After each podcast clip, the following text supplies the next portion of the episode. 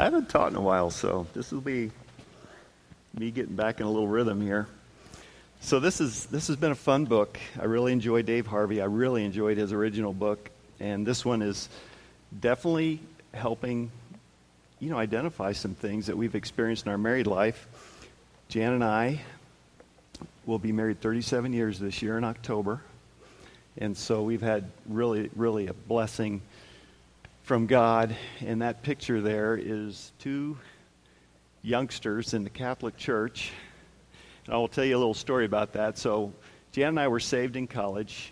We both accepted the Lord as our Savior and began to grow together, and when we got out of college and we were thinking about our wedding, we thought, should we get married in a Christian church? And Jan had a cheerleader friend that directed us to the First Baptist Church in Greenwood, and we met with Reverend Ron Kerr, and he was just such a gentle, graceful, just wonderful pastor. And he said, you two have grown up under your parents' authority. They've raised you up and helped you get to where you're at. It would really be dishonoring to your parents to do that. So just get married in the Catholic Church, bring Christ into your wedding ceremony, and then when you're your own family, you can go out and you can seek out where God wants you to grow. And we look back at that. That was such wisdom. We made our own vows. We said, we're not going to do a little ceremony to marry. We brought in our own music. At the end, people were like, that's the most unusual Catholic ceremony we've ever seen. And in fact, the priest that married us left the Catholic Church and got married because we gave our testimony to him, and I think I still remember him looking across the table like, whoa. I think he thought we were weirdos.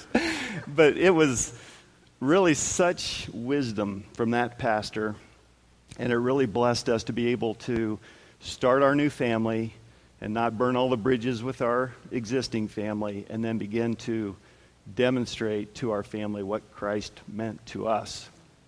So in the midst of that, realize this title when you realize family can't replace the church. Growing up in Catholicism, church was everything. I mean, we went to church every Sunday. In fact, if you didn't go to church, you were a sinner. You could go to hell because, it was a sacramental system, and that was a very important part of meeting the requirements of that. So the motivation was different, but yet that was never something for Jan and I to question. We knew we had to be in church. So the change came when we left the Catholic Church, and we're like, well, what do we do now? So the first church that we picked, we opened up the phone book, and we said, well, we want to be a part of a Christian church. So we looked, well, here's a bunch of Christian churches, and we went, oh, that's one real close by, Chapel Rock Christian Church. Let's just go to that church. And so we went to that church. We were baptized in that church. We didn't realize that they believed that you had to be baptized to be saved. We didn't know. We just wanted to be baptized, and then we started our process of growing. So, enough of my personal stories. We moved through this. You will hear quite a bit about our personal story through this, but the teaching that we're going to talk about, I feel a little bit funny about this because you're here because you believe in the importance of the church. You wouldn't be here if you didn't. So in some ways, I'm going to be defining and talking about what we already believe, but maybe some areas where you need some help, and that's an important part of what we're going to talk about today. I don't know how this pointer works. It's the green button, right? There we go. I'm going to do a little review session here, okay? Because the fact is, you had personhood created in the image of God before the fall. What an incredible experience that we're made in the image of God. And then the family was created. He gave Adam and Eve the concept of marriage, to leave and cleave, and he also told them to be fruitful and multiply. Before the fall, he also gave them meaningful work. So all those things were there.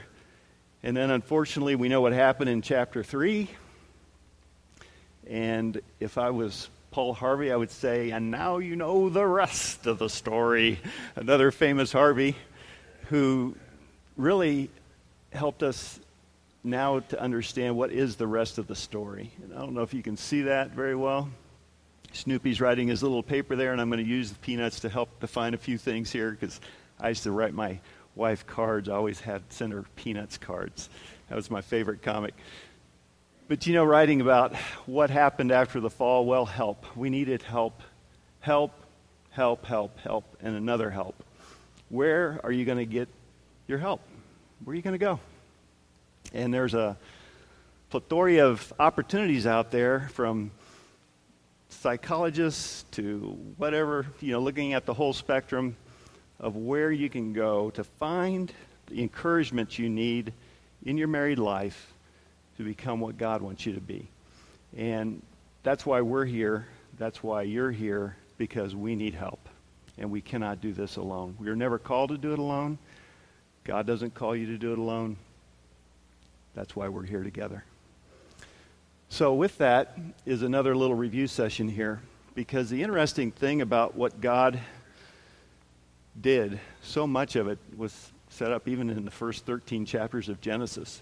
But this whole salvation plan is a redemptive story, and the things that God did still stand today. You know, one of the most gracious things God did was he instituted death so that we could not live eternally in our sinful condition. He gave us death as a gift, because now we know where we're going to be in eternity, but we certainly aren't going to be in this sinful body. What a blessing that is. Secondly, when he instituted marriage, it was a protective influence. He had to protect man from himself. He has to protect us from ourselves. Marriage is the protective influence to keep us from destroying ourselves. And we see that again and again in the scriptures, what man does when he gets outside the boundaries of God's protection. And marriage was given to us as that gift, even before the fall. And then man rebelled against God again, combining all of his resources together to try and fight against God. And God then separated us into nations so that man couldn't do that again, even though he continues to try and do it. And even today, the battle of man trying to organize himself against God goes on continually. It's called conspiracy theory, if you wanted to know. But it goes on and on and on, and we see it throughout history. God never got rid of national identity, because he needs that to protect us from destroying ourselves. Finally, he raises up, through a family, a model nation to represent him, nation of Israel. Still today, the nation of Israel exists. God has a plan for the nation of Israel. And then he revealed his Savior, because we need help. We need salvation. We need God's plan for us for eternity. And finally, that sacrifice that we know, that eternal life offering through his mercy and grace, the cross, death, and resurrection of our Lord Jesus Christ. And finally, the church, the called out ones. The reason I go through this story is because those things didn't end. He didn't end the concept of the marriage and family. He didn't end the national identity. He didn't end any of this stuff. But what he did do, that I think is really important, is he brought it to a place where we can understand how we fit into that story. And we're not individualized as an individual person. We're not identified just as our individual family. We're not identified just as our church. He combines it under the cross of Christ. And what we don't want to get wrong, just as little Snoopy there, he's getting ready to write his first theology book. What's the title? Well, has it ever occurred to you that you might be wrong? Well, there's times in your life where you have to be humble enough to acknowledge that you might be wrong. And one of the things that we found in our lives is when we humbled ourselves to receive instruction, when we humbled ourselves to accept the fact that we might be wrong, which is really what I look back led to me being open to salvation. You know, when you're in Catholicism, you think you're the true church. I mean, you think everybody else is a weirdo. And what God did was he allowed us to humbly accept his salvation. And so here we are now, in this place of life where America allows you to do something that's really unusual. And that is, because of our wealth, we tend to be able to compartmentalize. You know, wouldn't it be great if you said, well, you know, here's my church life over here. I'm going to spend an hour every Sunday at church. And then here's my work life over here. I'm going to go in from 8 to 5. And here's my family life. Here's my personal time. Well, you know, that compartmentalization can happen in a wealthy culture because, for instance, you all live in your own house. You know, that's pretty amazing. I mean, we're wealthy. No matter what your scale is on the economic band, you're wealthier than 99% of the people on the face of the earth. And what it does is it allows us some freedoms that in other cultures weren't necessarily there. But on the other hand, this compartmentalization can really deceive us in some respects, especially when we think we can isolate ourselves and do our own thing, and it's not going to influence how we serve the Lord. But it does. And so here we go. Sorry I have to use so many Snoopy cartoons, but I just thought they were so applicable. In this case, when you were called out, when you committed your life to Christ, everything changed. 2 Corinthians 5:17 says, "Therefore, if anyone is in Christ, he's a new creation. The old has gone. The new has come." Galatians 2:20, "I've been crucified with Christ, and it is no longer I that live, but Christ liveth in me. The life I live in the body, I live by faith in the Son of God, who loved me and gave himself for me." You're changed. You're writing a new chapter, a new book, a new story. Your life is going to be different. You're not this autonomous subset. You're not living in these little spheres. You're living in one integrated set of God's wonderful story for you. And look at what that looks like. Your relationship with God. You're a child of God. You're no longer this person just talking to yourself. The Holy Spirit is in you. He is guiding you. You do not live an autonomous life. Your relationship with your spouse is a reflection of Christ and the church. And I wanted to read this scripture. It's relatively short, but let's just recommit ourselves to what our marriage relationship represents to God. It's not just you having a good time together. It's part of your testimony. It's part of your ministry. Ephesians 5:22, "Wives, submit to your own husbands as to the Lord.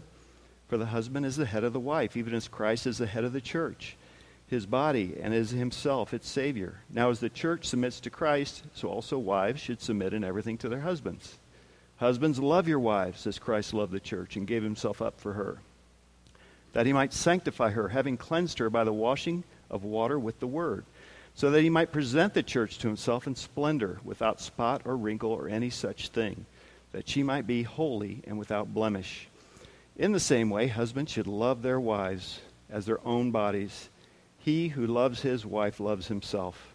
For no one ever hated his own flesh, but nourishes and cherishes it, just as Christ does the church, because we are members of his body. Therefore, a man shall leave his father and mother and hold fast to his wife, and the two shall become one flesh.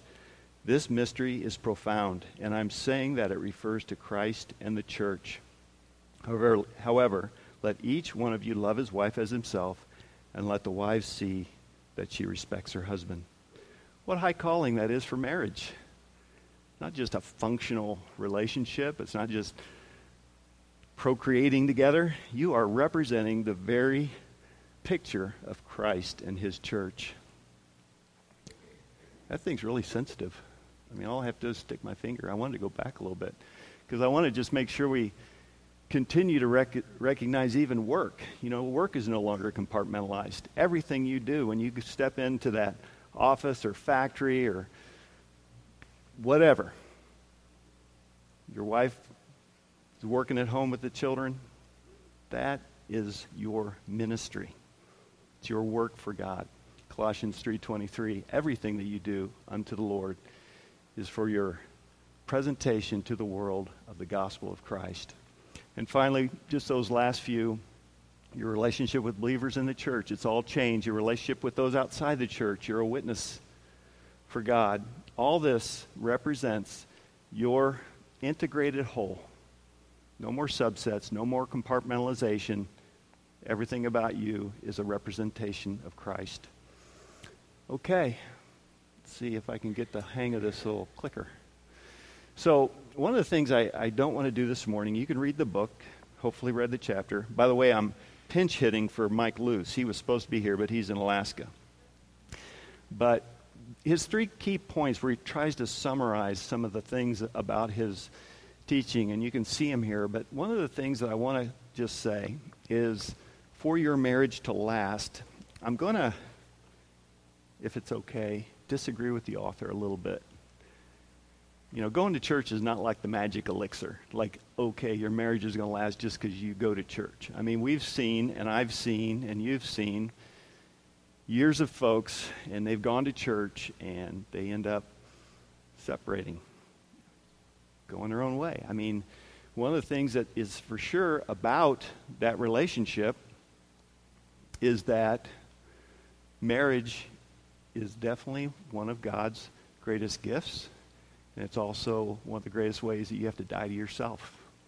I always say that when I got married, it was the greatest way in which God exposed my flesh.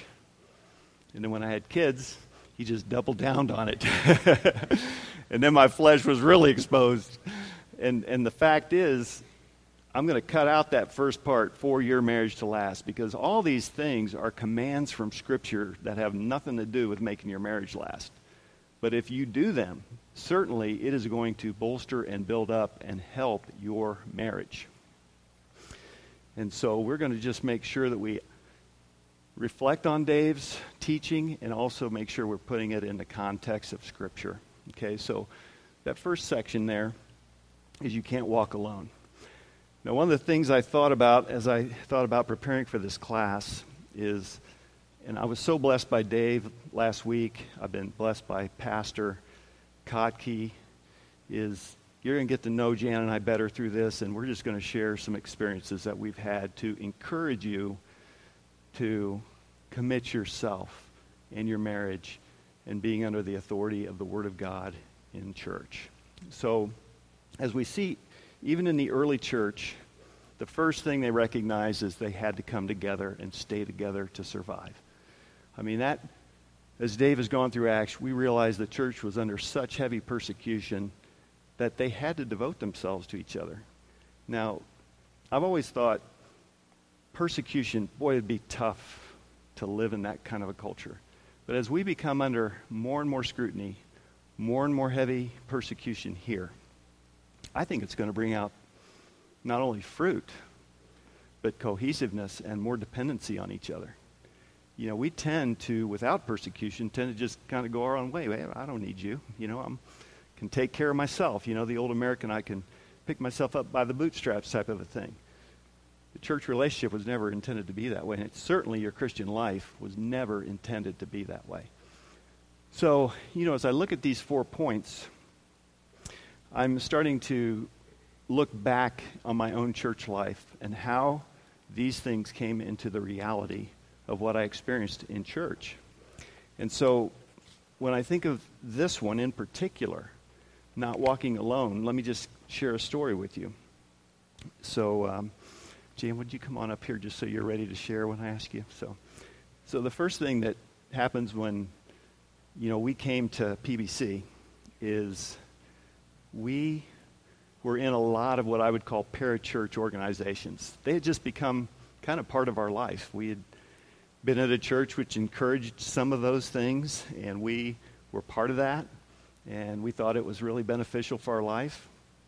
And then as I got to know PBC and came here, you know, Pastor Kotke identified, you know, some of those things weren't biblical. So one night, you know, Pastor Kotke and Deborah said, hey, you know, we want to come over and talk to you about a couple things. And so we said, sure.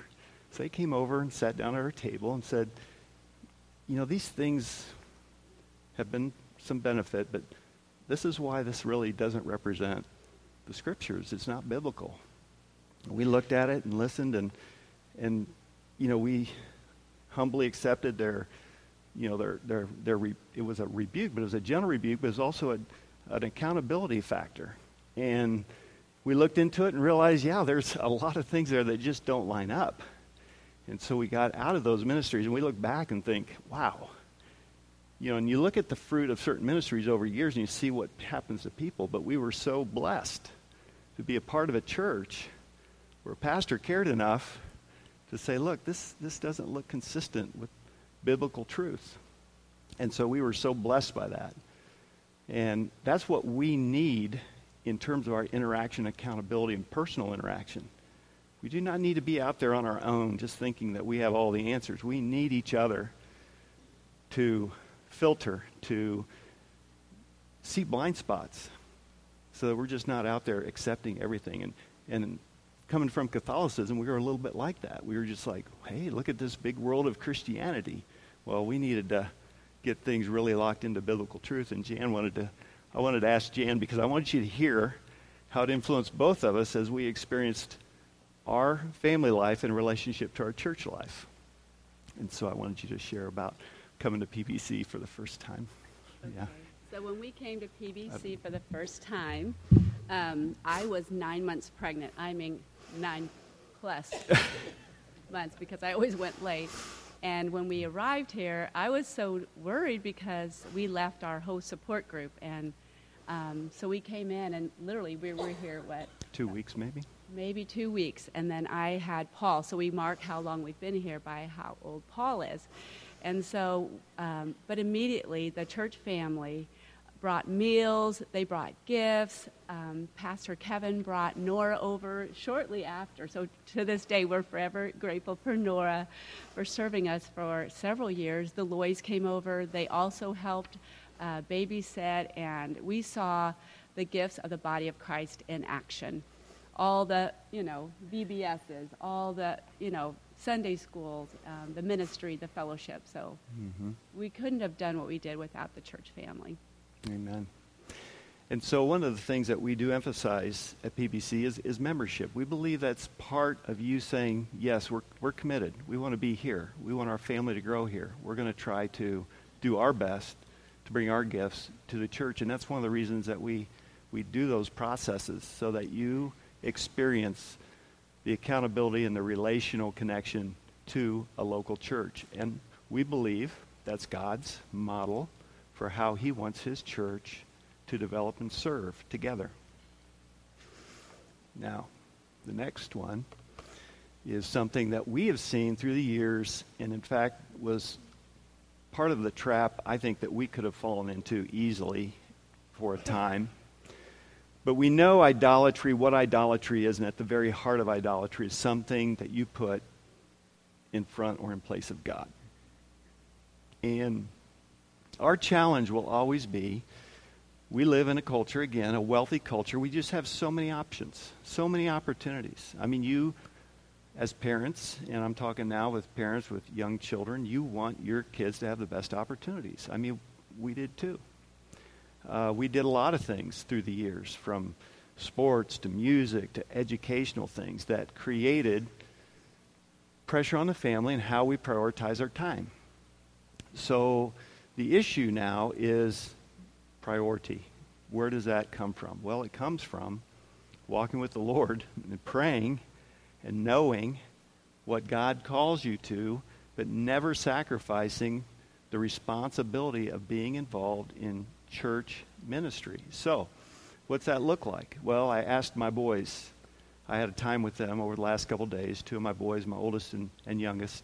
I said, what was your perception of church life growing up in our family? And they said, well, Dad, we used to actually, we really enjoyed it, and we really thought it was really such an important part of our family, but we really didn't like going Sunday nights. He said we would get home from church, and everybody would eat lunch, and we were out there playing, and all of a sudden it seemed like in no time we had to get ready, get dressed, and go back to church. And, there was grumbling, there was complaining, I remember, but we never sacrificed that was what Sunday was for. We were to go to church. And when I look back, we could have easily said, let's just let them do what they want to do, or let's not do it. But we kept doing it, and now all of my children are in church and serving in church. And I think it was an important part for us to commit ourselves to that. And I think that it also represents a time to be prayerful about how life changes. And I was going to let Jan just speak about that a little bit in regards to how there are special circumstances. There are seasons in life when things can change, where you have to maybe step away from ministry, step into ministry, those types of things. That the demands of, for instance, a lot of children and even health issues. What is your question? Well, how you responded to special circumstances and some of the things that you had to do in regards to that. And we had 7 children at home.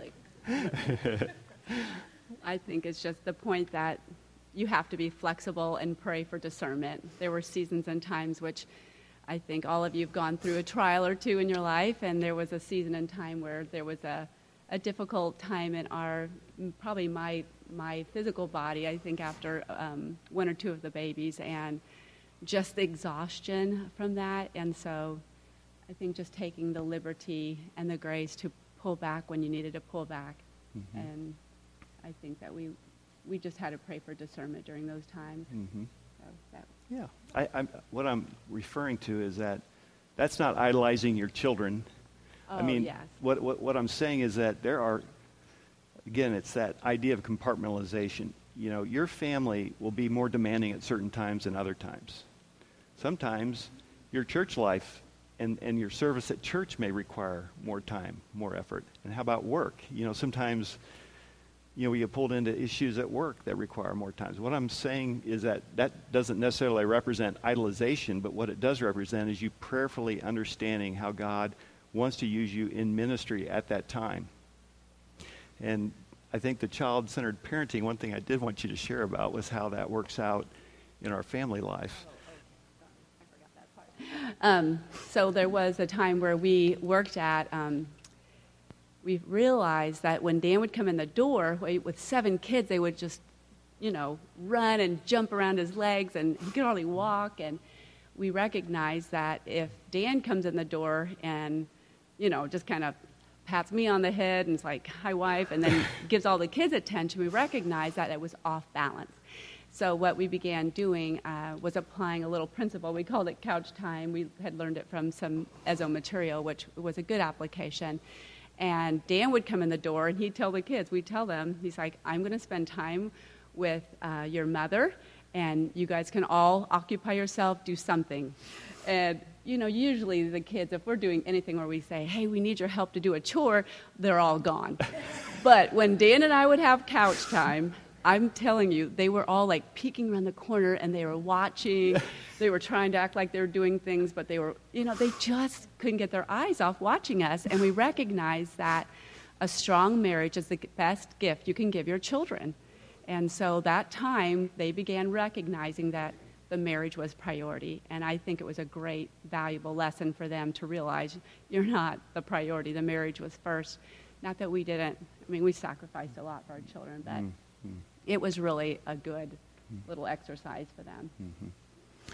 And to touch one last time on this, you'll ever so often see a family that decides they want to just be their own family or have a, you know, what the big movement was, the home church. You know, we're going to have a home church. And I believe that's a false representation of what God calls the church to.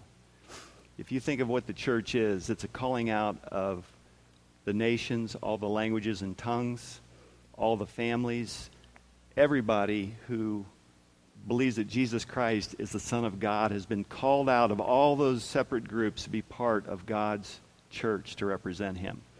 And so I think that is a fallacy. When you see that happening, if you've ever had that temptation in your own life, that is not scriptural. We are here to encourage one another and make sure that the family does not supersede or dominate or take over the role of the church. So, lastly, there we go.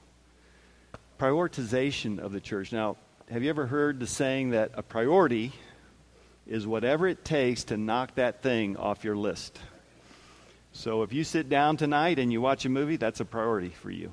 If you sit down with your computer and you're going through Instagram and Facebook, that's a priority for you.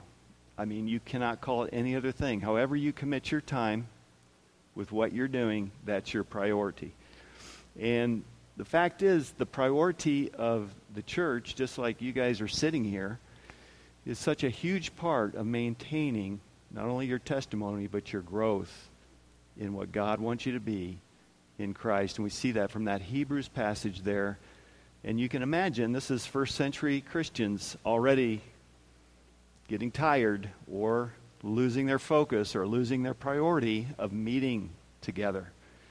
Let's not Let's consider how we stir one another up to love and good works. That's what we're doing here today. Not neglecting to meet together, as some are in the habit of doing, but encouraging one another, and all the more as you see the day approaching. That day could be tomorrow. You could have many more years to live. You can have the rest of today. We just don't know. We do not know. And so when we think about that, making your commitment to serving the Lord Jesus through the local church, and the key word is serve. And one of the things that you'll find is that it's not very tidy. In other words, when you make a commitment to serve, most times it's going to be a lot more than you bargained for. Whether it be the calls or the things that you're doing on the side or the things that you didn't even know that the job would require. All those things encompass ministry. You know, and being called into certain leadership opportunities that I've had, and I look back at just the blessings that God's brought into my life because I've had to discipline my life. I've had to give up things that I thought were important to me, but yet wasn't God's best for me. And every time that you take upon yourself the opportunity to serve, I look back, I think God double blessed me every time. And even, you know, what I asked Jan to share about is even when opportunities happen to a spouse or a child, because think about when your child gets involved in ministry. All of a sudden, you're the main taxi driver. You're the one that has to have them there and pick them up and all those things. But I was just going to ask Jan to share because, you know, it's not always balanced, you know, when one gets called into ministry and another doesn't. And I want to share about that. So I think he was specifically referring to the fact that when he was called to be an elder, he was traveling with his job, so I'll set a little stage. We had 7 children. We were homeschooling.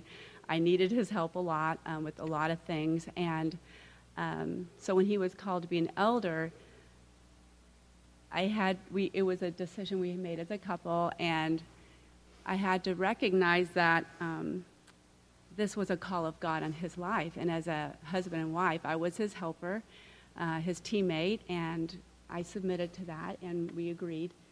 And I just want to say that something that has really impacted my life, that has been an integral part of my own personal commitment to Christ, was that Dan's calling was from God, and I was to respect that calling on his life. And hold on, I have a couple notes. That my attitude was going to be an integral part of how I was going to help him and encourage him or not. So I had a purpose in my heart to have a cheerful attitude and to not grumble.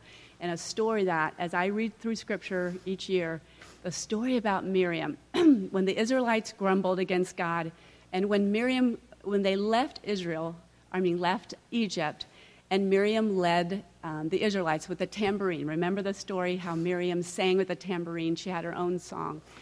And then here a few chapters later in Numbers, she was grumbling against Moses, and she was stricken with leprosy. And that story has so impacted my life that grumbling is an attitude of the heart. And it's not our circumstance. It's really our grumbling is against God. And so I had to recognize that I purposed in my heart when Dan went to every meeting or was called out, they had all these meetings it seemed like, that I was going to not grumble and that I was going to have a cheerful attitude. His serving was a part of my obedience to God also. So I just want to say that. Also, the thing that I had to do is remember, when I look at a picture, Dan has a picture of our family at the very end. And when we look at our marriage, I just want to say that God's grace in our life, to call us out of Catholicism, remember that you are not your own, your family is not your own, your children are a gift to you from God. You are a steward of your children.